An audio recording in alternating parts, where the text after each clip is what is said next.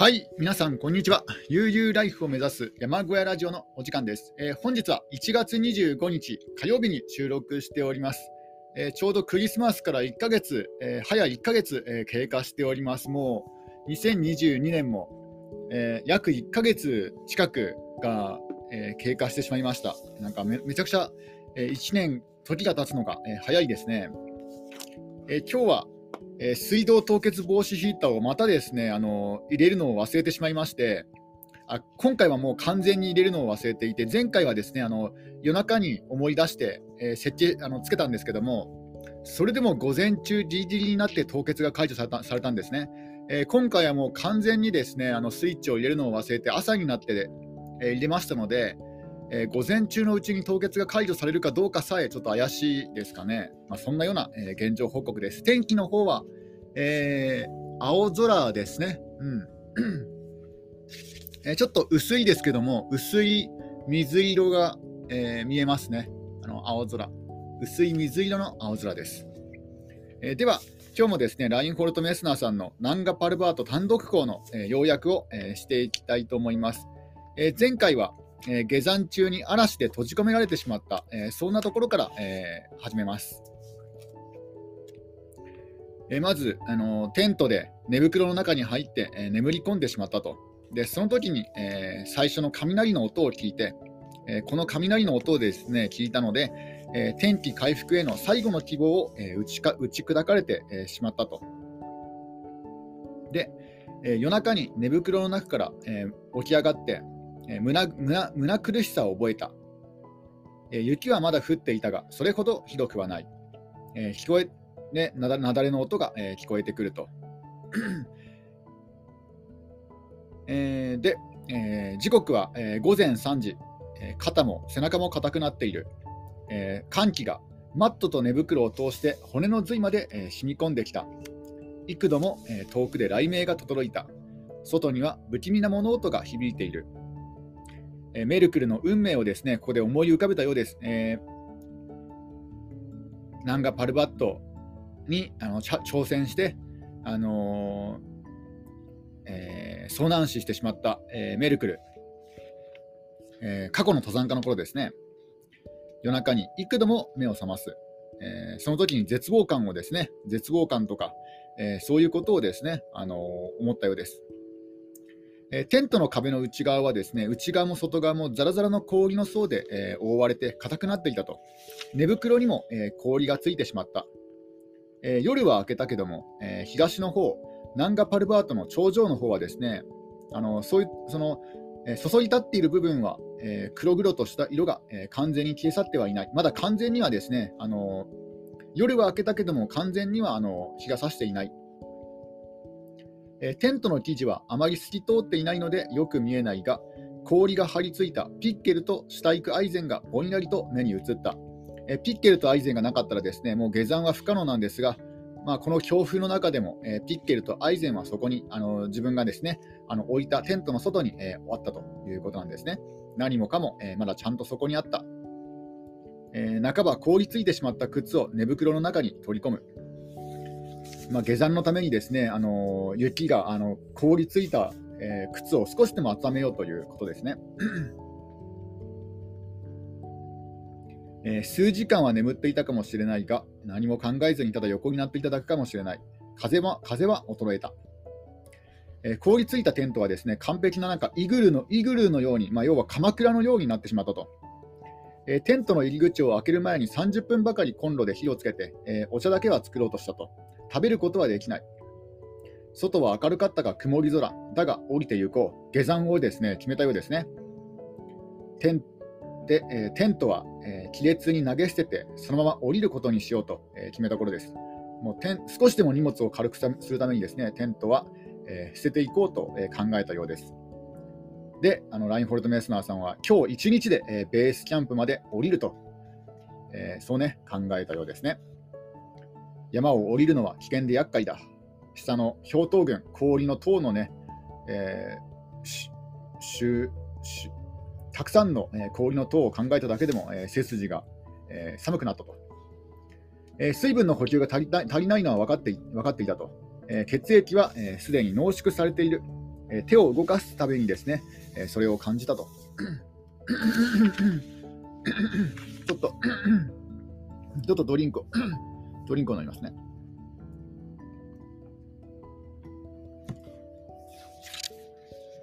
でちなみに、えー、この頃ですね、あのベースキャンプで、えー、ラインホルト・メスナーさんの帰りを待っていた、えー、ウルズラさんという若い女性がいるんですが、えー、その方がですねあの日記に、えー、残していた言葉がありまして、えー、8月11日の朝にはですねこういうふうに、えー、記していたようです。えー、もし私が偉大なラインホルト・メスナーの最後の数時間について報告を行ったら、おそらく世界中の人が私の方を振り向いてくれるのではないだろうか。その時には、この場面を演劇的に、えー、早朝早朝に、えー、演出してみたい。これ早朝でいいのかな、えー、ちょっとですね。漢字の読み方が間違っていたら恥ずかしいですからね。早朝ですね。えー、厳かで重々しいこと。この場面を演劇的に早朝に演出してみたい。他に誰もいないのだから怒られることはないだろう。まあ、要はですね、ラインホルト・ネスナーさんがもしかすると、するとえー、遭難死してしまったかもしれないと、まあ、そういう可能性もなあったと。なので、もしですね、えー、ラインホルト・ネスナーの、えー、死亡直前のことをですね、あの記者とかに、え、尋ねられたら、どう答えようかなと。えまあ、その時はですね、ちょっとあの過剰に演出して答えようかな、まあ、誰もいないから怒られることもないだろうと、まあ、そういうふうにですね、えー、日記に記していたんですね、まあ、ちょっとね、こういうところはやっぱやっぱ女性ってのは怖いなとかね、思っちゃいますけども、まあ、まあ、ただですね、やっぱりあの、えー、心配は、えー、していまして、えー、この、え医学生の、えもう医療のですねあの知識も道具も持っているウルズラさんはですねあの生まれて初めて、え安定剤を飲んだと、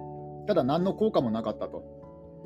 えー まあ、双眼鏡でですねラインゴルト・メスナーさんのことをですね覗いたり、その動きをですね観察とかしてると、えー、ますます頭がおかしくなるばかりだと。で、ね、物を投げつけたり、しばらくするとそれをまたね、取りに行ったりして、えー、過ごしたと。えー、するとですね、あの突然、怒りがね、こみ上げてきたと。えーまあ、ラインホルト・メスナーさんの言うナチュラルナチュラルハイを求めてですね、まあ、登山していると。あのラインホルト・メスナーさんは、まあ、自分の、ね、快楽のために、えー、山登山をしていると。え、でもね、あの自分は、え、このね、あのベースキャンプで頭がおかしくなっていると、眠ることもできないと。で、あのそこでですね、あのえ、ウルズダさんは泣いたと。え、これはラインホルト・メスナーのために泣いたわけではないと。えー、心理的な感情的ストレスに耐えるためには、えー、泣いた方がね、いいということで、えー、泣いたと。で、しばらくするとですね、あのオーストラリアの、え、登山隊がやってきたと。まあ、これはですね、あのラインホルト・メスナーさんのあの救助に来た来たわけではなくて、たまたまタイミングよくですね、あのえ、別のルートを、ね、登山するために、え、オーストラリアの連中がやってきたと、登山隊が、遠征隊がやってきた、え、彼らはですねとても親切だったと。えで、え彼らはですね、あのラインホルト・メスナーさんの、ま、動きが、え双眼鏡で見えなくなった理由をですね、まあ、説明してくれたと、えいうことです。だからおそらくですねあの彼は遭難したわけではなくて、見えなくなったのは、まあ、これこれこういう理由であの見えなくなったんだよということをですね説明してくれたんじゃないかなと思います。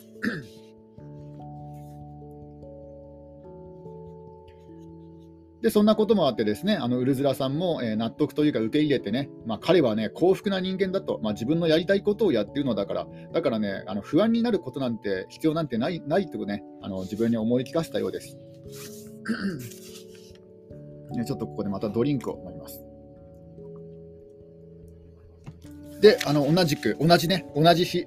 えー、ウルズラさんが日記に書いた日と同じ日ですね、8月11日の朝、ラインホルト・メスナーさんは、え、どう行動したかというと、えまずこの日はですね天気はそれほど良くなかった、ただあの、今までと比べると、えー、幾分か好転していた、で、えあれこれ考えずに、え決断を下した、えその決断はですね、えー、ラインゴールド・メスナーさんが下した決断は、え、何もかも、え、道具はその場に残して降りることに決めた。テント、寝袋、水ジ具といった装備をですね、あの崖の亀裂の中にほな投げ込んだと、えー、ルックザックの中にあるのは、えー、写真の、ね、フィルム数本とカメラ、えー、コード系、サングラス、というね、そういう小さいものだけだった。だからほとんどすべてのものをですね捨てたんですね。えー、午後5時にテントを出る。すべての食料品も残していく。スープも炊事具もみんな。えー、ベースキャンプにこの日のうちに到達するためにですね、荷物をほとんど全部、えー、食料品も全部残したと。もう本当に何もない状態で、えー、状態になったと。えー、これ以上切り立ったところのない直線ルートをたどって3000メートル下まで降りていくというね、こういうふうに決めたわけですね。えー、ラインホルト・メスナーさんが決めた決断は、すべての道具を残して、1日で、えー、3000メートルの標高差を下山するっていうね、えー、すごいですよね。あの3000メートルの距離じゃなくて、3000メートルの標高差ですからね、それを1日で、えー、下山すると。で、もうテントも寝袋も全部道具がないし、あとは食料品も全部なないので、えー、この日にですね下山できなかったら、もうそれだけで、えー、チェックメイトですね。だからもう本当に生きるか死ぬかの状況で、えー、下山を覚悟したということなんです。で、出発と。え斜面を斜めに進む。すると、えいきなりですね、あのスリップしてしまったと。もう最初からですね、え危なかったですね。で、バランスを取り戻すことが、えできない。えそこで僕は4、5回ジャンプする。アイゼンがしっかり雪に食い込むように考えて、えジャンプしたと。状態だけでもバランスを元に戻せればと思った。え10メートルか15メートル、え、切り立った壁を数回ジャンプして飛び降りた。すると、え、しっかり立つことができたと。全身がわなわなと震えた。頭から血がさっと引いた。えー、ね。あの、こういう不注意からですね、あの、滑落でもすれば、もうすべてがおしまいだったからですね。えピッケルでかなり大きなステップを刻む。一度はなんとかうまくいった。え、もしこれでですねあの捻挫したりとか骨折でもしたら、もうそれだけで、えー、終わりだったわけですね。もういきなり、もうすべての道具を捨てて、で、空荷になって、えー、下山しようと決めた、決めた矢先にね、危なかったですね。ここでもう滑って、え捻挫、骨折でもしたら、もう終わりでした、終わりでした。危なかったです。で、えー、降りていくルートはナンガパルバートで最も危険なルートである。ただね、どこか通れるところがあるとすればここだったと。で、えー、前日にビバークしたおかげで、えー、水分の補給が補給ができずに体は乾ききっていた、えー、動作もぎこちなかった。それでもなんとか体を動かしてはいたと。え雪はクラストしていたと。雪はクラスト。このクラストというのもですね、え多分ザラザラの雪のことだと思うんですけども、クラスト、雪。えクラストというのはですね雪質を表現表現する用語で、え雪の表面が硬くなったものあこれ前も前も調べましたね雪の表現が、えー、ねあのー、風とか日射の影響で硬くなったものを、えー、クラストと、えー、言います、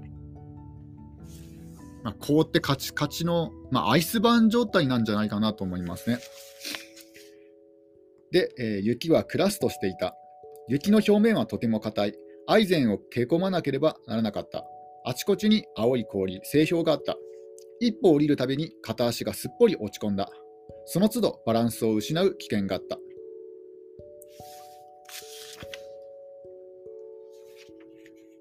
でこういうですねあのステップを切ろうとしても、ステップを切るわけにはいかないと。えー、バランスをですねあの失う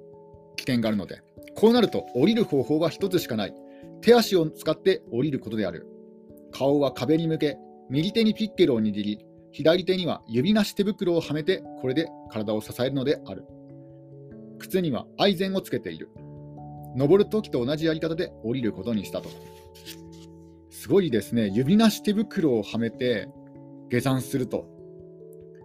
いやなんかこんなね、寒そうなところ、あ、でもどうなんですかね。うん。まあそういうことをですね、やったようです。100歩、あるいは90歩かもしれなかったが、それだけ降りるたびに、え、疲れ切ってあえいだと。休んでいる間に、落ちる小さな雪の塊が靴や腕の上に積もった。風が雪を吹きつける。あっという間に僕は氷で覆われてしまった。谷底を見るとがっかりするくらい遠い。今ここで起こるかもしれない事柄に気力を集中することにする。えー、次に休んだ時氷にステップを刻んで一層しっかりした足場をこしらえようとする。下降スピードはますます落ち、頻繁に休まなければならなかった。腰を下ろすとこ腰を下ろすと、また立ち上がるのがとても難しかったと。えー、そうやって少しずつ、えー、一歩一歩、えー、一段一段と、え進んでいったようです。ここで、えドリンクを飲みます。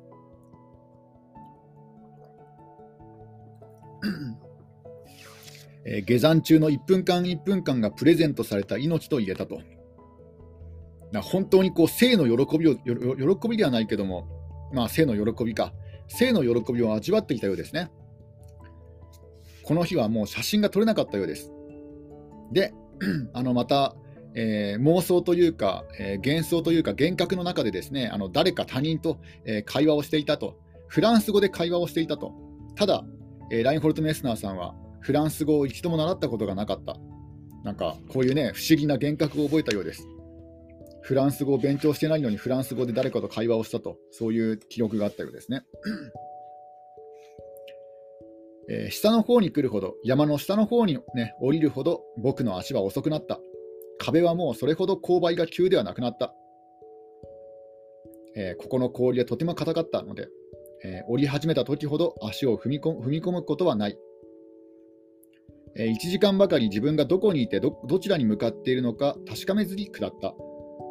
え、登るときに1回目のビバークを行った場所の近くに来たとき、え、助かったということが分かった。え、登るときの1回目のビバークというのはですね一番難しい難所をあの乗り越えて、え、そこで、え、ビバークしたところですねあの地震が、え地震が起きてあの自分がビバークしている地点より下がですねあのね、あの亡くなってしまった、下山ルートがなくなってなくなってしまった、その上のビバーク地点まで、えー、来たということです。で、えここまで来ると、え助かったということが分かった、安全なところまで来たという気持ちで、え雪解け水の流れる溝から初めて水をすくって飲んだと。で、このね、水分補給をここでしたので、え疲れが吹き飛んだと。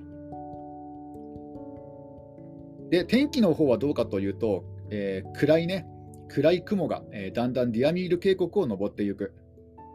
えー、もしこれでね、悪天候になったら、もう一晩ビバークしたしても、えー、とてもね、頑張れなかっただろだろうと。だから、どのみちね、あの荷物を全部捨て捨てて、えー、この1日で下山っていうね、この決断をしたのは、まあ、やっぱり結局、結果的には正しかったんだなと。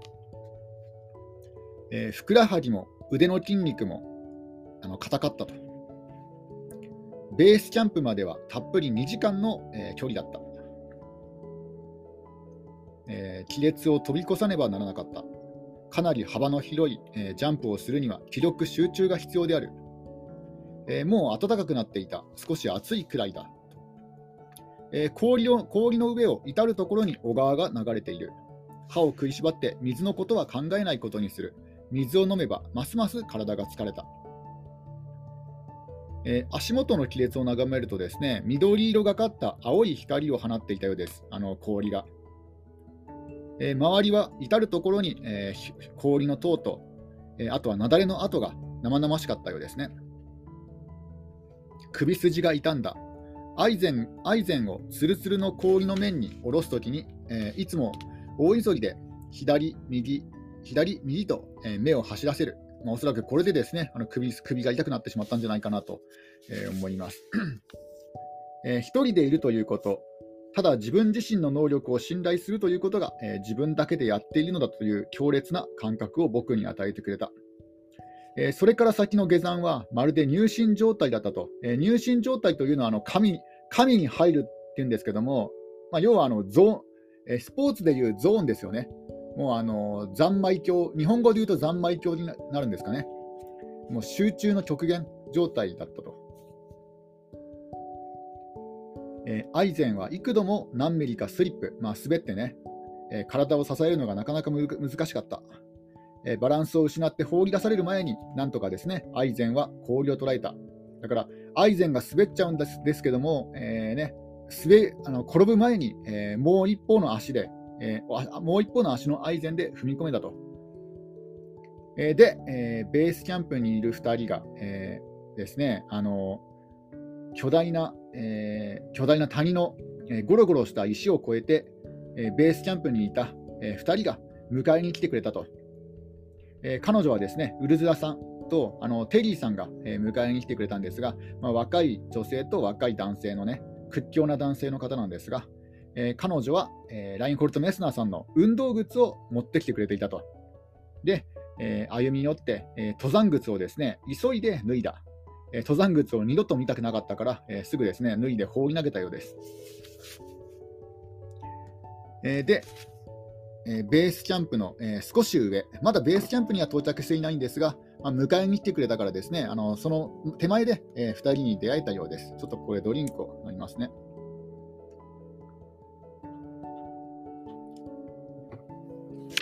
で屈強な男性の連絡将校のテリーさんがですね、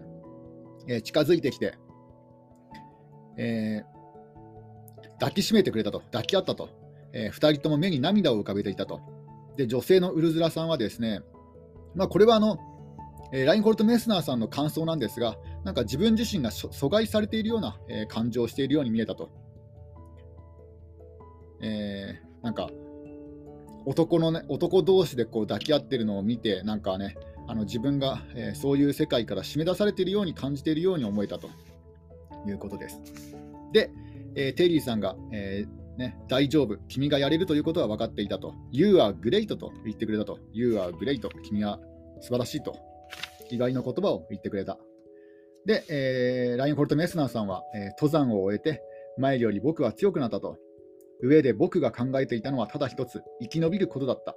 と答えたようです。で、テリーさんが、えー、どうだったと、えー、聞いてきたので、えー、思った通りの気分で登れたってね、これだけを、え伝えたということです。で、えこのですね、あの思った通りに登れたという気分にさせてくれたのは、え孤独感であったと。え今そのことがよく分かった。かつてないほど自分が強くなったと、え感じた。えディアミール壁にいるとき、まあ、ナンガパルバートをですね登っているときはくだらないことを考える暇はなかった。今、壁を見上げて、え、過ごした6日間を思い起こすと、何もしたくないと思って、え、過ごした時間が何とも奇妙だった。登りたくもなければ降りたくもなく、ただそこに座って休んでいたのだ。えちなみにですね、あのラインホルト・メスナーさんは今回の登山でですね、あのえ行きとあの帰りのルートが違うんですよね。あの本当であったらあの行きと同じルートで帰ってくるはずだったんですけども、あの行きとあの途中でですね地震が起こってしまって帰りのルートがなくなってしまったので、えー、行きと帰り全く違うルートで帰ってきたんですね。あのこれをですねあの横断っていうんですけどもあのら、えー、横断することは今回が初めてではなくてあの前回のですねえー、1970年の弟さんの、えー、ギュンター・メスナーさんと一緒にですね、あの下山した時もルートがなくなってしまって、えー、全く別のルートで、えー、帰ったんですが、えこれがですねあの8000メートル方であの完全に完全に全く違うルートで帰ったのが初めてだったんですよね。だから初横断、えー、ナンガナンガパルバート初横断はもちろんこのこの時1回だけだったらしいですね。あの 過去にも現在にも、まあ、この本が出されたのが1900、えー、何年だったかな、まあ、ちょっとね、覚えてないんですが、まあ、結構昔の本だから、えー、この本が出された時には、まだナンガパルバートを横断したっていうのはですね、なかったんですよ。えー、過去にも、あ、横断したっていうのは、その、えー、ラインホルト・メスナーさんと弟さんがやった時だけなんですよね。完全に横断したっていうのは。で、えー、今回は、えー、その、なんだ、えー、完全単独、完全単独登頂であり、また、えー、別のルートで完全単独下山をしたっていうね、ことになるんですね。えー、で、えー、テリーさんと話をしているときにですね、あのもう一人ですね、男がいることに気づいた気づいたと。で、その男はですね、あの年を取った、えー、白髪の男で、えー、小さな花花束を、えー、差し出してくれた。えー、これはエゾリクの花を、え束ねたものだったと。小さなエゾリクの花を束ねたものだった。でこれをもらってですね、とても嬉しかったと。でで、このですね、あの花束をくれた白髪の、ね、人は、えラインホルト・メスナーさんが登山するときにですね、あのまあ、お前さんはバカもバカ者だとですねあの言った男男なんですよね。あの過去にたくさんの遠征隊が来たけども、あの成功するものは少なかった、そしてあの単独で、えー、ナンガ・パルバートを登るなんてとてもできないと言って、あの否定したおじいさんがですねまさか本当にね登ってくるなんてと思ってあの喜んでくれたようですね。だからこう人の評価というのはですね簡単に変わってしまうんだなと。あの最初にチャレンジしようと思ったときはあ絶対無理だよってねバカにされたのにあのいざね成功するともう180度ねあの意見が変わってねあのすごいやつだなっていうね褒めてくれたということなんですね。で、えー、そういうことがあったようです。で、そういうね、高揚した快感を味わって、えー、過ごしたようです、スペースペースキャンプで。えー、この時は特に疲れてはいなかったんですが、え右手の親指が凍傷にかかっていたと。で、ウルズラさんが、え血液循環促進剤を、え皮下注射してくれた。そして、え眠り込んだと。え下山後の2日間は、えほとんどですねあの眠って過ごしたようです。横になって過ごしたようです。え目を覚ましたかというと、また眠り込んでしまったと。で、時々水を飲んだ。であの帰り道はですねあの来た道とは違うルートで、えー、キャラバンルートで帰らなければならないことが、えー、分かった、えー、これはなぜかというとですねあの嵐と地震がですねディアミール渓谷に甚大な被害を与えて損害を与えていてあのルートが、え遮断されてしまったんですねあのナンガパルバート自体も、ね、山が崩れてしまったけどもあのそこまで至るまでの道のりも、え崩れてしまったとなので、え別のルートで、え帰らなくてはならなくなってしまったでテントの天井には、えー、皮下注射用の瓶、あれですね、あのー、えー、凍傷凍傷を防止するための血液循環促進剤の注射の瓶と、あとはコード系、そしてね、あの男性のテリーさんが編んでくれた、えー、小さな花輪がぶら下がっていたと。で昼間は昼間は大抵テントの前に出て、えー、横になって過ごしたと。え、テントの中ではなくてテントの前テントの前で、えーね、横になっていたんですね。で目を覚まして休んでいる時に、えー、ウズウルズラさんに言ったと、えー、自分がナンガパルバートの頂上にね行ったきてという確信が持てない、どうも自信がないと、もしかするとこの登山はね、ただ一人で登っている時に自分であの幻覚幻覚した幻想っていうか妄想した想像だけのものかもしれないなとかね、そんなことをね、あの語っていたようです。まあでもね、ちゃんとね、あの頂上には、えー、聖書の第1ページを入れた、えー、アルミニウムの筒をですね、あの残してきたので、まあ、それがね発見されれば、え、もう完全にですねあのランガ・パールバート単独で盗聴したっていうね証になりますのででしかも写真も残ってますからね、うん、あの登山で盗聴した証拠の写真が残ってますので、えーね、そんなね、えー、ことを考えたようです。え、で、え、山下山下山時に、てか山から降りるときに使うですねあのポーター、えー、荷物をですね、あの運んでくれるポーターを、え手配した。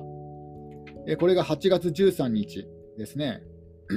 8月13日にポーターに手配したと。まあ、あのここまでいられるこ、このベースキャンプにいられるのが8月15日までですので、もう結構ギリギリだったんですね。うん、で、え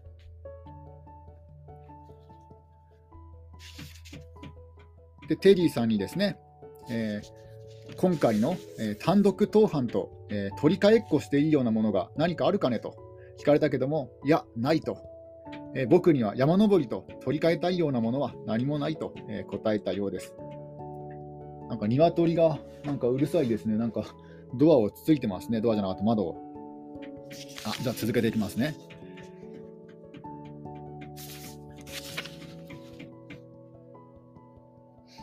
えー、でですね、あのこの対話、